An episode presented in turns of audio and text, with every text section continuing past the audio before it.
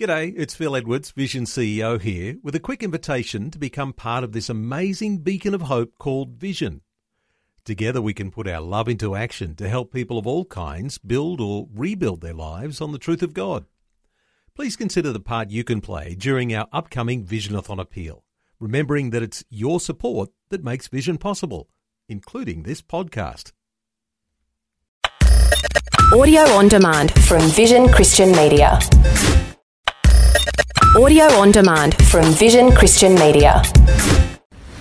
Coming up today on The Story. There is some times when, if I'm out walking with her, she'll see a man on the street, she'll stop and she'll move in. It's a great experience when a dog wants to get closer to you and keeps on pushing into you. you know, leaning into God is the kind of expression we would say in our churches, and that's what she does to me. And every time she does that, I'm reminded that that's what I need in terms of my Heavenly Father. The Story. G'day, I'm Jimmy Colfax. Welcome to The Story. Well, David Percy was a bit disappointed and frustrated at the way his career path had been going over the course of his life when suddenly he had a stroke. This sent him further into depression, which was showing no signs of letting up. Then one day, he was asked to take care of a dog that had been abused, and something wonderful and unexpected happened. So today, we're going to hear a story about a man and his dog. Eric Skattebo is chatting with David Percy, who joins us from his home in the outer eastern suburbs of Melbourne. Welcome to the program, David Percy. Glad to be here. Glad to have you with us. And so we're going to find out about the impact this dog had on your life in just a bit. But first, before we get to that, let's find out a little bit about you and your background. Where were you born and raised? I was born in uh, Melbourne, in a little town called Heidelberg. I was fortunate to be the son of Christian parents who brought me up to love the Lord and to uh, accept Him as my Saviour at eight years of age. And, and as a result, I endeavoured to follow uh, the Christian way of life, and particularly in the church as my mum and dad had actually served. Okay, so a Christian at a young age, and then you decided to have a career path. What were you interested in? I was uh, trained as a biochemist. I always Oh, okay. had an interest in in medicine, and I finished up as a, a qualified biochemist. I worked in a university lab, in a medical lab, and that was sort of what I thought would be my career path. But what happened? Was, that was interrupted by a call up to national service in the 70s, and I was drafted and spent two years, two and a half years in uh, a military hospital in Queensland. During the time I got married, and uh, after discharge, I returned to Melbourne and worked in a private pathology lab for a number of years. So was that during Vietnam War? That was the Vietnam War, yes. Okay, so you were helping casualties of the war. Yes, we were in a receiving hospital on the mainland. I never saw action overseas, but my job as a biochemist was in the hospital doing the routine biochemistry that's required for men and women who had returned with wounds from overseas. Okay, so this kind of interrupted your career path. What impact did that have on your career path? My career, although I returned to biochemistry in private practice, I wasn't working at the bench as we would call it, but I was working in developing new computer systems for the pathology labs at that time. And so I took a bit of a, left turn, as so as to speak, in terms of my career as a biochemist. In what way? Well, I wasn't directly pursuing biochemistry as such. I was involved in uh, designing computing systems that would analyse results and put them out to the doctors or to the patients in a more orderly fashion. And although I enjoyed doing that, there wasn't really the satisfaction, and I was away from home a good deal of the time, and uh, that resulted in, by this time, having four children, wanting to be home more, and by necessity, I moved from that occupation into teaching. Okay, so you're married, you have four children, but uh, I'm sensing, as you mentioned, not really satisfied with your career at that point. Not mm-hmm. at all. We dropped a considerable amount of income in order for me to be retrained as a teacher, but I never really found that I was achieving a great deal in terms of my satisfaction and my ability to, to grow in that kind of position. I was certainly successful in that in terms of the the students and the reports that I got from parents and colleagues and principals. But towards the latter part of my teaching, I went into more vocational style of education in Victoria. And looking back, that probably was where the Lord was taking me all the time because I was a hands on teacher mm-hmm. rather than an academic teacher. And I had a, a compassion for people who had, who had struggled all their life. And so those students who struggled in year nine, year 10, I finished up looking after them in year 11 and in 12. So, did you end up doing what you enjoyed? Not entirely. Uh, I guess that I know that the, in the latter part of my teaching days, there were students that I took from a hopeless situation to where they are today, successful in their careers, mainly trades. But uh, it took a great toll because a good deal of the colleagues and good deal of the establishment was not in favour of this type of education when I was involved in it. And that's where the disillusionment came. It's where the disappointment came. And I guess the lack of recognition of what was being done wasn't there. Hmm. Anything else contribute to your frustration in your career? Possibly along the way, for me, there were failures. I always was trying to to improve myself, and I wasn't an academic as such. And so, when I set out to study, I found that I had difficulty doing that, and it really wasn't until later in my life that I found that I really did have a reading issue. I Oh, okay. found that I could visually learn very well and have a, a good skill in the things that I do have. I learned by visually learning rather than by reading. And today that's still an issue for me that uh, I admire the people that can sit and read and read and read and write and write. Yeah. But I also admire the people that learn by watching and looking and basically are self starters. Now, this was years and years ago before people realized that people learn in different ways. Now, I think hopefully people are a little bit more open to different ways of learning and hands on learning. Is that right? Very, very true. And I was in the early stages of that, that change where people saw that there were many different ways to learn, and we were really a composite of all of them. Some of them had greater influence in our learning than others, other styles of learning. But at the time, you just felt like you didn't fit and weren't appreciated. Correct, yeah. Okay. So all this is going on, and then you had a stroke. And then, beginning of the school year, I had an atypical stroke, uh, something that caught me by surprise, and uh, I was away from my duties for a month or more while I recuperated. But then it was some time that I realised that I just couldn't continue in the terms of my job, and I finished up my employment. And then the real depression started. What, what were you advised when this happened? No advice whatsoever. Oh, No advice. you weren't warned that that might happen after a stroke? Depression? I was advised by the medicos that you know anyone with uh, head trauma uh, would be take two years to recuperate.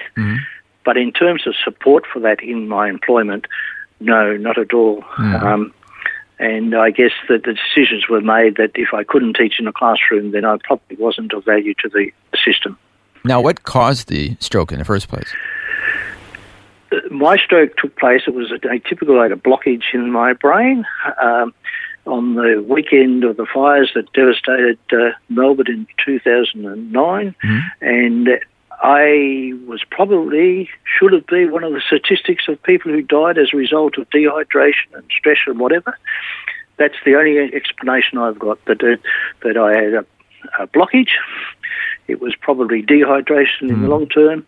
I attended the local hospital uh, emergency service, and I can still see the medical officer who attended me and said, I think it's this, I'm not sure, but I have to find out. And I guess without his astuteness and probably divine intervention, I probably wouldn't have survived that weekend. Wow. Now you're talking about the Black Saturday fires of 2009. I have no recollection of that whole week and that weekend and the, the aftermath at all. Oh, wow. So maybe there's just the stress of that crazy time added to uh, your health stress? possibly. And I, you know, I have friends that have lost folks in that uh, those fires. Yeah. They talk about it to me, and uh, I have no empathy whatsoever at all because I have no emotional attachment to whatever happened in that, that time. Wow. So you have a physical reaction, a stroke, but then later, as you were starting to talk about, there was the psychological impact. What correct. happened? And I think that once your career is abruptly ended and your employment is ended, then you begin to have doubts as to what you achieved and what you should have done and what you could have done and whether what you did was of any value. Uh, when there's no one around to talk about that or to emphasise with you, Yeah. um, it becomes an internalisation and you begin to see a darker side than what is really there and it, you embellish it in your thinking and your thoughts. Yep. And as a Christian, of course, you're trying to keep a, a sense of peace and a sense of relationship with God. But the old enemy, the Well, yeah, I was just going to say that the enemy wants you to think you're worthless and no good and all that kind of stuff, right? absolutely, and mm-hmm. reminds you of things that were probably small incidences in the past, but they become very big incidents as you think about them. Hmm. You know, things that you perhaps could have done better, or hmm. things that you were picked up on you didn't Yeah. do, or students who had made comments about how bad it was. And then even the even the real positives So there was some wonderful accomplishments, but in life we can look at the glass half empty or half full. Yes. And at this time, it looked like you were looking at the empty part. Correct. Mm-hmm. Yep. And the enemy does make that. He blots out Yeah, all the positives. yeah. He doesn't want you to know those. He just wants you to focus on the things that were failures where they probably weren't. So he wants they you to be miserable. Correct.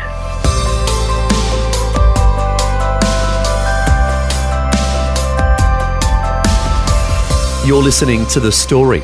Our guest today is David Percy from the outer eastern suburbs of Melbourne. He's sharing his life journey and how he was a bit disappointed and frustrated at the way his career path had been going when he suffered a stroke. However, as we'll hear, a dog unexpectedly enters his life and has a huge impact on him. All that and more is coming up when we return. The story. If this program has highlighted something you'd like prayer for, we'd love to pray for you. Call 1 800 Pray For Me. That's 1 800 772 936. It's a free call. Or text 0401 132 888. Hi, I'm Jimmy Colfax, and this is The Story. Our guest today is David Percy, who was a bit disappointed and frustrated at the way his career path had been going when he suffered a stroke. This sent him further into depression, which was showing no signs of letting up. Next, we'll hear the remarkable thing that happened when God places a dog in David's life. Well, the dog was the turnaround. The dog came some five years after this, so this was not just after the, the events of the. Oh, okay, The, much uh, much later. Yes, the dog came. Yeah, how did the dog come? How did the dog enter into the picture? The dog came as a result of, of my, one of the family members purchasing a puppy from a breeder who had two of the uh, Pyrenean mountain dogs as she bred that needed to be rehoused. She herself had actually gone through the Black Saturday, lost her home, lost the kennels, lost some of her breeding stud, and uh, these two dogs, one of which I eventually took, came from her kennel. Okay. And I remember her saying, David, this dog is following you. She doesn't follow males. Oh, Now, the reason for that is that she'd been on the farm and uh, supposedly as a sheepdog, because that's what they are, you know, s- similar to the, the Maremmas that everyone talks about, but these are the French version, not the Italian dog. And uh, she had been abused because as soon as it rained, she'd come home and leave the sheep in the paddock. And uh, we believe that she was quite savagely beaten. Um, there are some such scars on it and a few uh, uh, other. oh. So is that why that, that- that dog didn't like men? And that's why she didn't like men. Yeah. And when I brought her home, um, it took me a long time to re-socialise her. Uh, when my friends would come in, she would bark and you know rear up and cower away from it. And I found that also that in the backyard, if I picked up the hose or a piece of timber or anything like that, wood to burn in the fire, she would run. So she had been well and truly abused. But but you said that that dog, for some reason, would follow you. It made an exception for you. That is correct, and uh, I don't know to this day why. Yeah. But having her now in my our possession for three years, she is the most adorable and endearing dog. She follows me all around the place. She'll sit on the couch next to me and she will paw, lift her paw saying, pat me, pat me, pat me. and if we stop doing that, she will continue to do that. And uh, it took my mind off my immediate woes and I had to care for this dog and I had to look after her because he became totally dependent upon me. Wow. And that's where the, the story starts to be positive. Yeah. So all of a sudden, you're you're kind of depressed, and you're given this abused dog. Yep. What happens? Well, I had to look after her. Mhm. I had to feed her. I had to give her water. I had to take her for a walk. And all of a sudden, my closed off environment where I would not willing to go out or socialise with other people, I had to change my initially very slowly. Mhm. I had to attend to the needs of an animal. Yeah. And I began to be realize that you know animals in God's care is equally important as His care for me is. Hmm. And so I began to see my Creator Hmm. as uh, a God that cared for His animals, but He also cared for me. And this slowly changed my thinking around to the fact that we are so blessed with what God has done, is doing, and continues to do for us, and uh, as I had to do and continue to do for the dog. So this dog that probably shouldn't have liked you. I mean, nothing personal, but you're a guy, and it probably was abused by a man. It shouldn't have liked you for all intents and Correct, purposes. because- but for some reason, it liked you and only you. That's correct. Up to that point of time, if the if my wife came in, or if a female came in, or my my daughters came in, the dog would sit there and wag a tail, do everything else. But if a male come in, my sons or my friends, she would cower. She would hmm. run.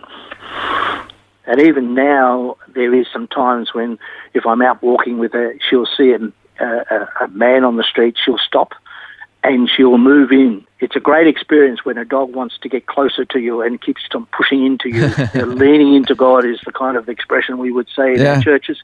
And that's what she does to me. And every time she does that, I'm reminded that that's what I need and can do and would do do in terms of my Heavenly Father. Wow, that's fantastic. So, in a sense, though, looking back, you needed this dog, Yes, yes, I did need the dog. and this dog needed you. and the dog needed me. Yep, yep. And together we've we've walked this journey. She's now much more a lovable dog and is not as fearful as she used to be. Mm-hmm. And I likewise are not as depressed as I used to be. There's another side to life when you can appreciate life and appreciate the protection that uh, I give the dog and also God gives to me, and the and, and the provision that uh, comes from the Heavenly Father. And you know, every day I feed this dog. I refer to her as the star boarder. She sleeps, eats, sleeps as dogs do. Um, but it's it's a visual sign to me every morning when I spend time in devotions. I see this dog and I see God. You gave me this dog. Every time I see her, I'm reminded that I have to be thankful for what I'm receiving day by day from the Father. And how's the depression going? It comes and goes. There's still the anxiety there, um, but I've learnt that seeking the peace. Um, I've mentioned that I haven't been a, a strong reader all my life, mm-hmm.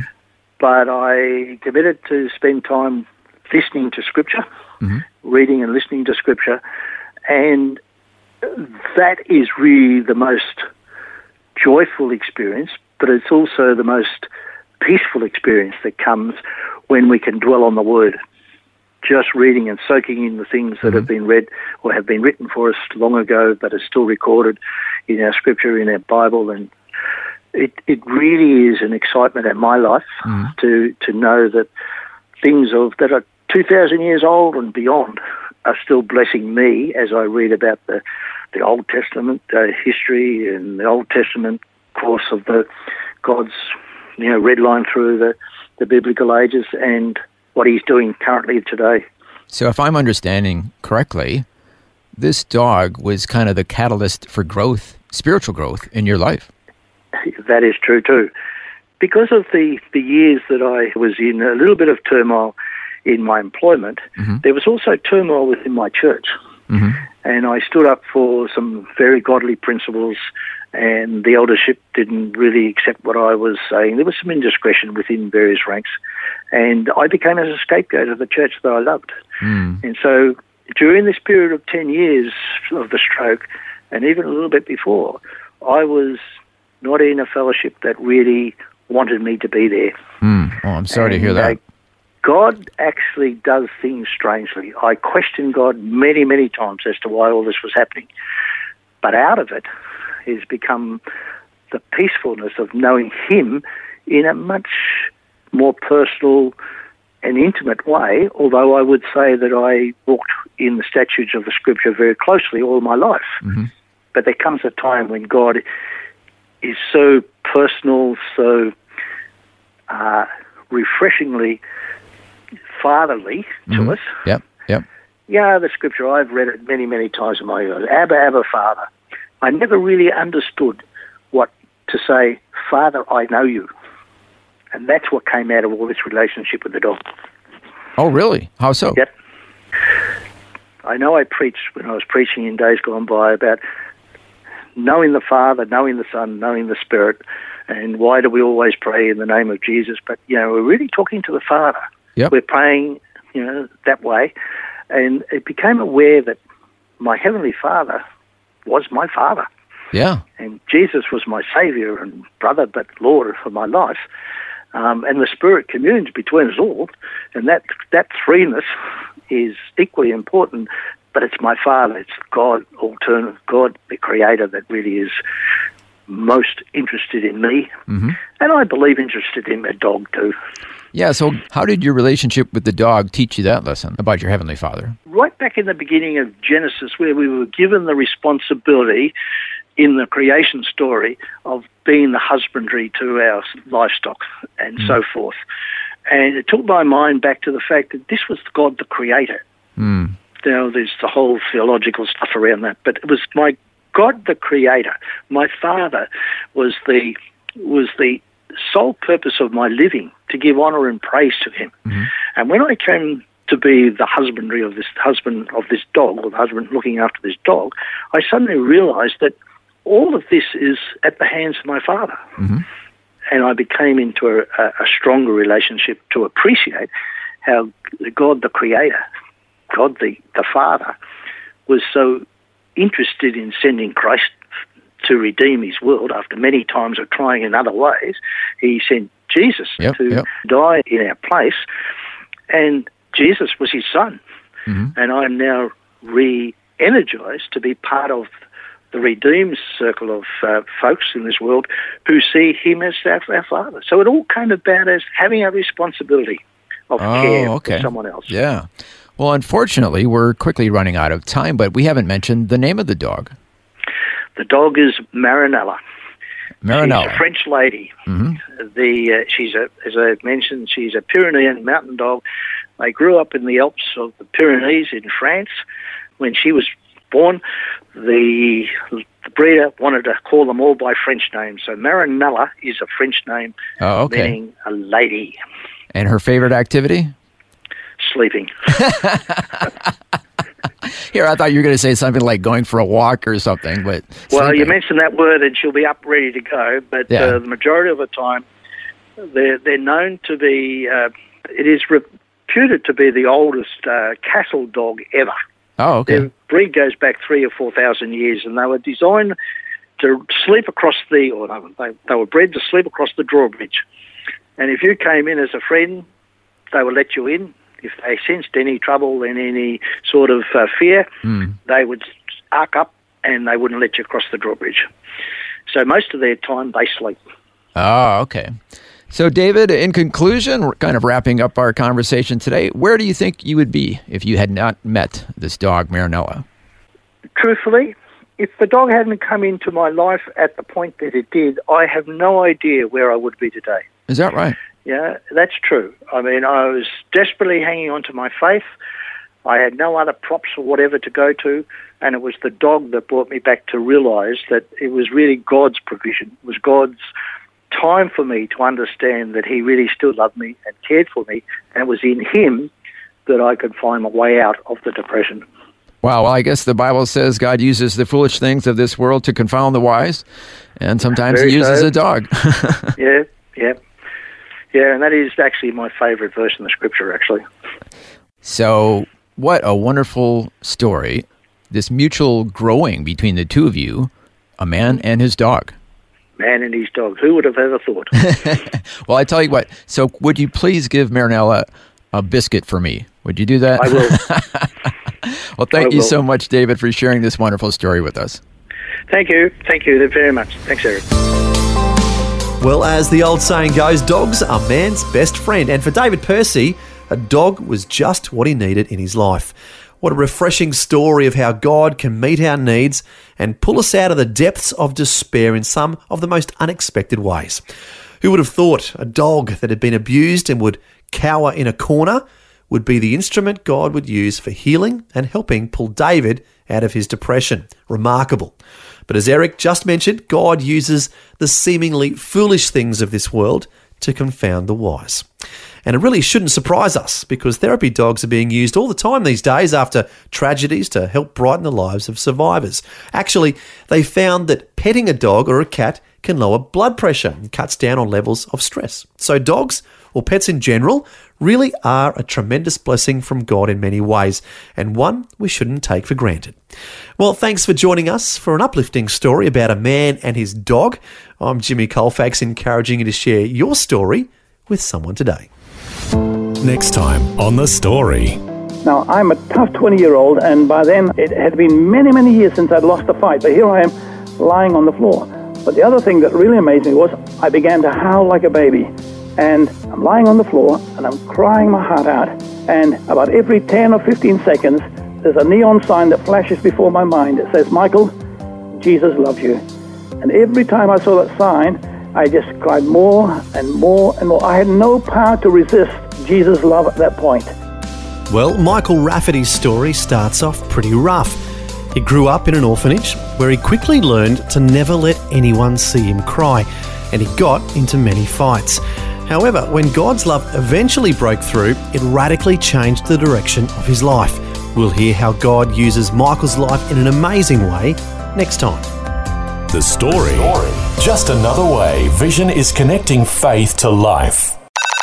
This program is a production of Vision Christian Media. To find out more about us, see vision.org.au. Thanks for taking time to listen to this audio on demand from Vision Christian Media.